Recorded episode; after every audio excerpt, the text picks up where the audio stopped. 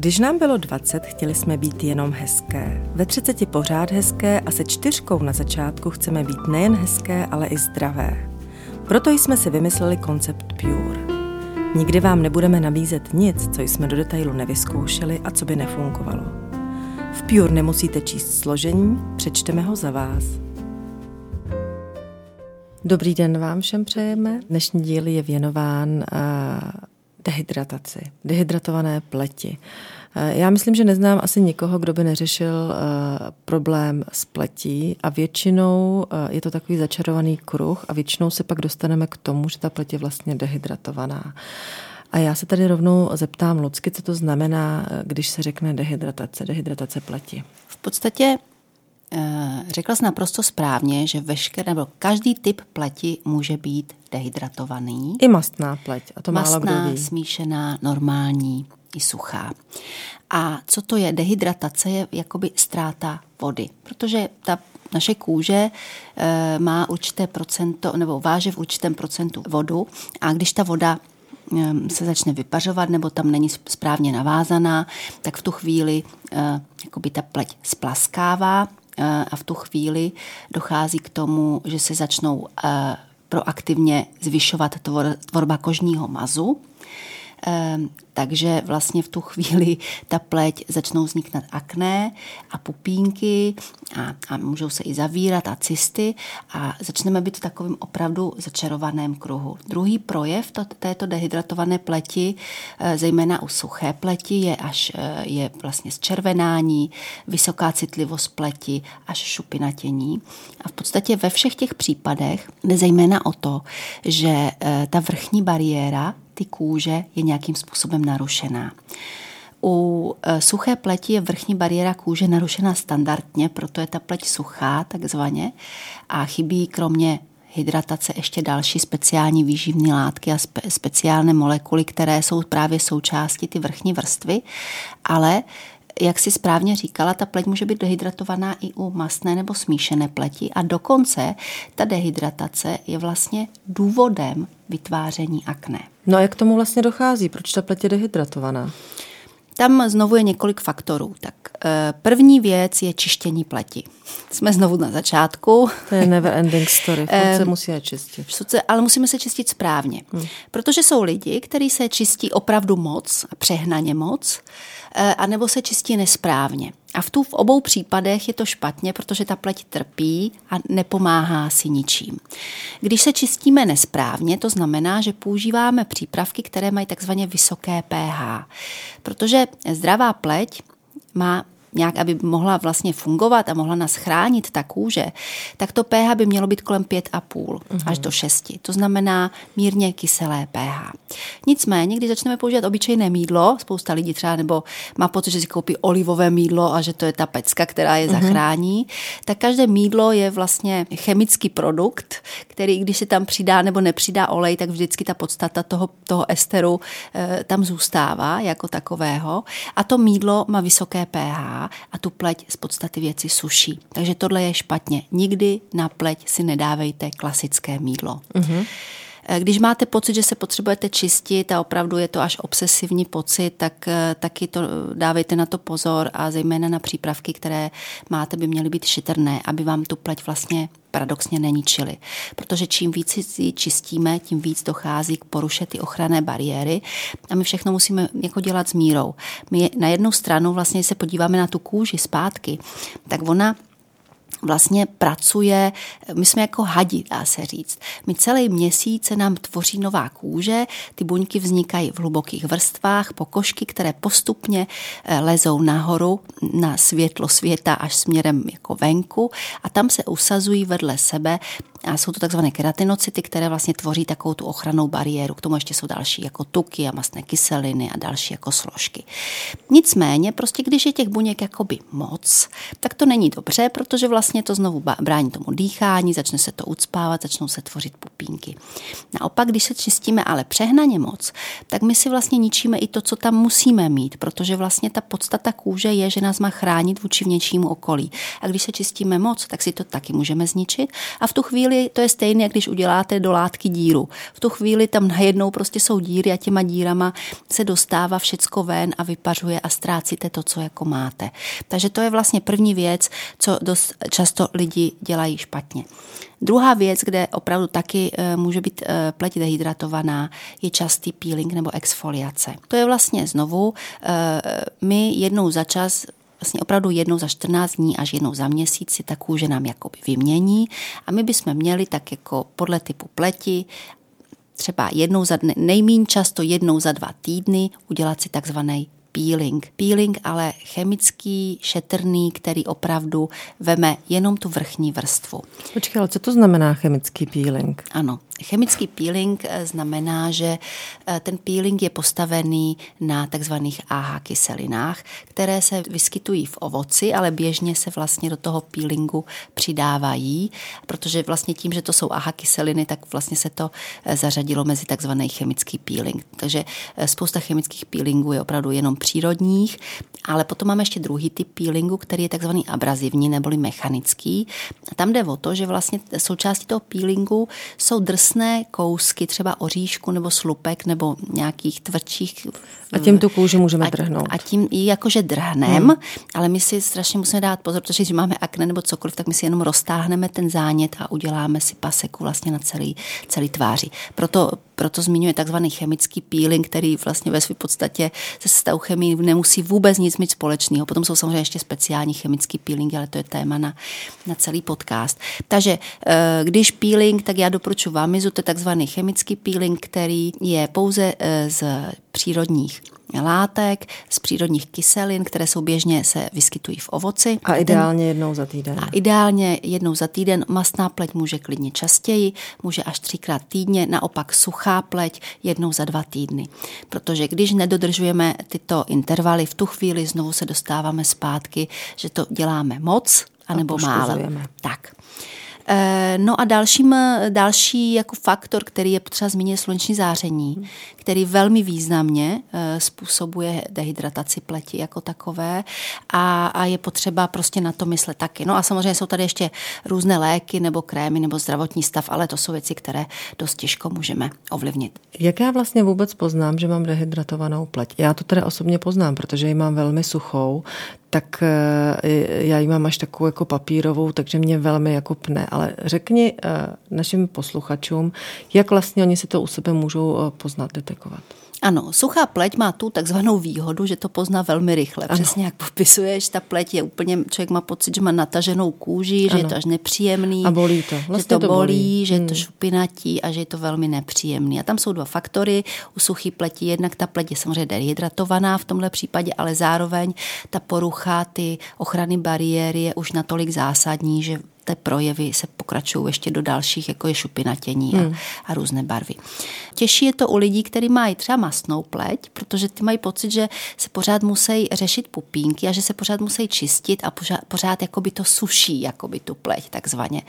A oni se dostávají do opravdu začarovaného kruhu, kde tímto nesprávným čištěním a špatným používáním preparátů dochází k tomu, že vlastně oni se pořád vysušují. A vysušují se až tak daleko, že vlastně ta pleť najednou začne víc produkovat kožní maz. A v tu chvíli vlastně oni v dobré víře, že se čistí a že se vysušují a že tu pleť jí pomáhají, tak to tělo pořád má pocit, že je chytřejší a vlastně všechno se snaží vrátit do rovnováhy a začne aktivně produkovat maz. A v tu chvíli oni prostě opravdu mají obrovské problémy s pletí. To znamená, když máte mastnou pleť a máte pupínky, tak velmi častou příčinou je právě dehydratace pleti. Další dehydratace může být taky poté, když máte pocit, že se hodně hydratujete glycerinem. Spousta přípravků, poznáte to, když máte na přípravek, který má opravdu na druhém místě glycerol nebo jemu podobné molekuly, který, to je další molekula, o které jsme se už možná někdy bavili, ale já to tady musím zmínit, protože když je glycerolu nějak rozumně do 2 do 5%, tak on vlastně na sebe jakoby váže vlhkost a opravdu krásně vám to tahá zvenčí a doplňuje tu vodu a drží a vy jste naplá a hydratovaná. Nicméně, když si dáte tu koncentraci větší, 10, 15%, dokonce až 30, 40%, v tu chvíli on maká mnohem víc, ale na váš úkor, protože začne vám vysávat tu vlhkost zevnitř a vás vlastně vysušuje. A to je další důvod, proč vy máte pocit, že se pořád hydratujete, používáte hydratační krém a vlastně jste taky dehydratovaná. Může to být typický příklad toho, že jsem, než jsem začala používat Vamizu, tak jsem používala širokou škálu krému na rty, balzámu na rty. A já jsem se mazala jak vztekla a furt jsem ty rty měla suchý. Já jsem byla úplně na mrtvici. Může to tak být, že vlastně je tam v tom přípravku, určitě jsou tam nejslabší, mají nejslabší vrstvu kůže, takže tam to bylo teda velmi markantní. Určitě to tam může být přesně poznat, ale taky právě paradoxem potom je, že i tato suchá kůže, když je dehydratovaná, nebo i když je dehydratovaná kvůli glycerinu, jakákoliv typ kůže, tak v podstatě začnou výsevy akné. Což je prostě určitě se ti to stalo, nebo mně se to určitě stalo, že jsem měla špatnou kosmetiku, takže vlastně nebylo, že jsem alergická, ale v podstatě já jsem se dehydratovala. Katastrofa. A bylo to. No. Tak jo, takže my už víme, jak ji poznat, ale co s tím? No, hydratovat. Ale jak? Tak, v první řadě, jestli chceme, aby voda byla v kůži, tak ji musíme pít. Protože jen tak se můžeme hydratovat zevnitř. Zvenčí mít pocit, že se budeme hydratovat vodou, je nesmysl, protože voda prostě aplikovaná zevně vysouší. To znamená, doporučuji používat kosmetiku, která nemá na prvním místě vodu. Není jich moc na trhu, ale jsou i takové a znovu jedna z nich je právě Vamiza. Další důležitá věc je čištění, které bude musíme být při smyslech, to znamená čistit se pečlivě, ale šetrně a rozumně. To znamená žádná mýdla na obličej, když peeling a exfoliace, tak s mírou a nejlépe 2x denně 2fázové čištění. Dalším naprosto zásadním faktorem je takzvaná přímo hydratace pleti a opravdu šáhat po preparátech, které tu pleť hydratují, ale ne na úkor sama sebe. To znamená, opravdu dělají to, co říkají. Poznáme opravdu, ten glycerin je dost zásadní, na to dávejte pozor, já tam si myslím, že se můžeme toho chytnout. My z našeho portfolia určitě můžeme doporučit jednak tonika, která mají sami o sobě hydratační vlastnosti, ale my na to máme ještě další vychytávky. No, my máme peckovou věc, já myslím, že jakmile se oteplí, ale vlastně já už jsem zjistila díky home officeům celoročně doma přesuší, vy nutně všichni potřebujete hydratační sprej. To je taková pecka.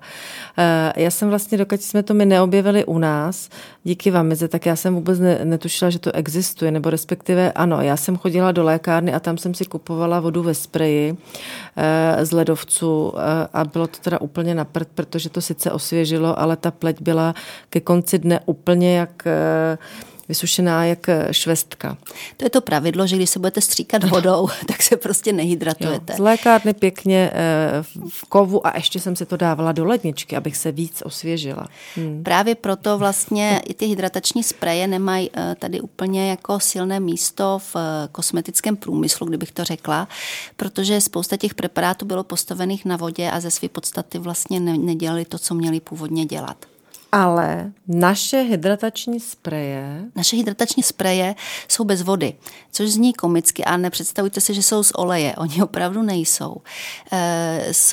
Je to vodní prostředí, ale není v tom voda, protože na místo vody jsou použity vyloženě výtažky z rostlin. Zejména z aloe, ale i z dalších rostlin, které v sobě vážou vodu.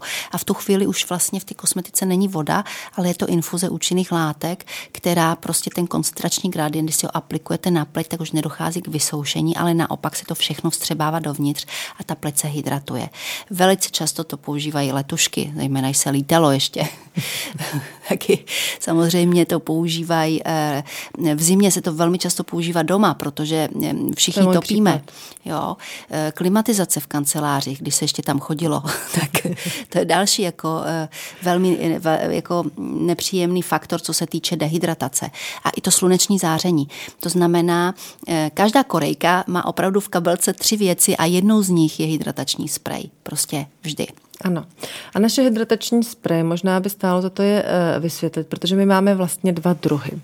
My máme klasické hydratační spreje a jeden je s olivovými listy a nebo s damašskou růží. Olivové listy jsou vhodné vyloženě pro suchou normální pleť, pleť damašská růže je spíš pro mastnější typy pleti, ale pak máme ještě hydratační spreje s anti-aging účinkem. My máme přesně tak dva typy těchto sprejů. Ten první, který si zmínila, je na takzvané celodenní použití do ty kabelky. Přes make-up. A on fixuje make-up, můžete to stříkat na sebe kdykoliv, prostě na tělo, nádherně se to vstřebá, můžete si to dát opravdu, funguje to celý den. A potom máme ta anti-agingová séra a oni jsou takzvaně dvoufázová.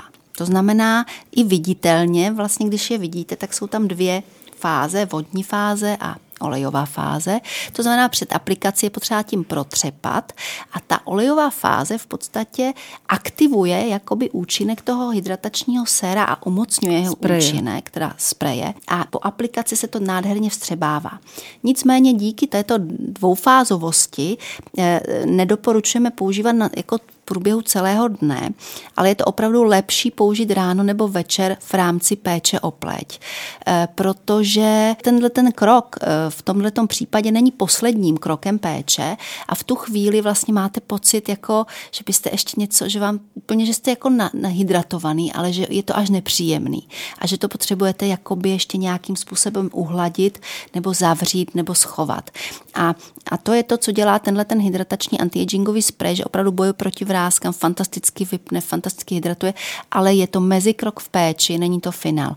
Na rozdíl od těch prvních zmíněných sprejů, které opravdu tím, že tam není ta olejová fáze, tak dochází k tomu, že můžete kdykoliv, nepne, přitom fantasticky hydratuje, opravdu znovu apel na anti-aging a jak zmínila Líba, buď oliva, ale prosím vás, tam není olivový olej, všichni jak slyší oliva, tak hned mají představu, že to je olejnatý.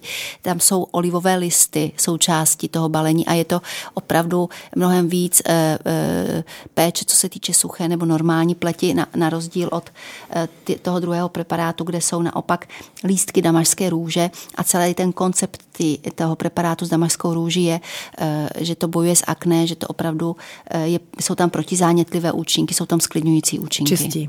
Čistí. Takže my už víme, že základem zdravě vypadající pleti, aby nebyla dehydratovaná, je čištění, tonikum, které dodá hydratace, vyváží pH, používáme hydratační spreje, buď máme variantu celodenní, což je oliva nebo růže, nebo máme anti-aging hydratační spreje, které se používají ne pod make-up, ani ne na make-up. No ale to vlastně nezaručí, aby ta pleť nebyla dehydrovaná. Přesně tak. Protože tu pleť musíme jakoby zavřít. Protože vlastně problém dehydratace jako takové je porušená vrchní bariéra. A ta vrchní bariéra může být porušená prostě opravdu u každého typu pleti a proto my musíme pracovat i na tom, aby jsme to zavřeli.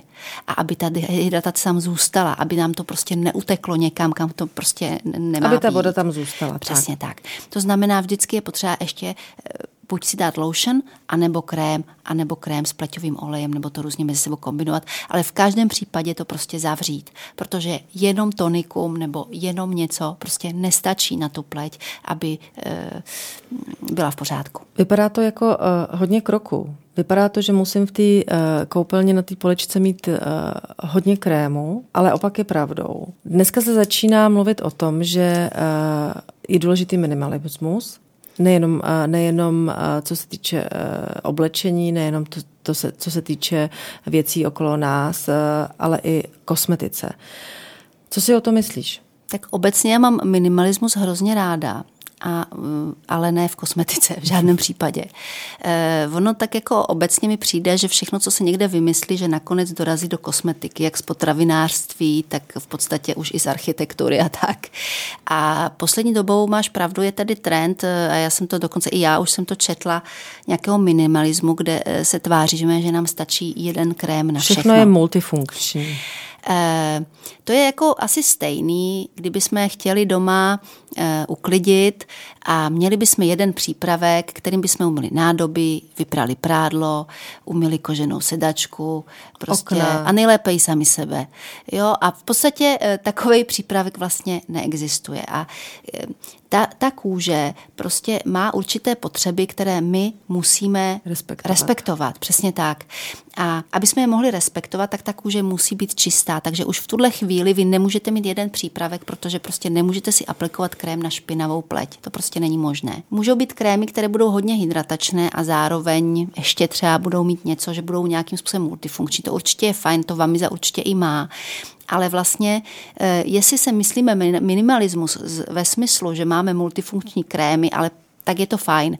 Ale minimalismus ve smyslu, že prostě vyhodíme všechnu péči, máme jeden krém, tak to není ta cesta. Tak prostě potřeba interpretovat ty věci asi správně, co bylo původně myšleno minimalismem.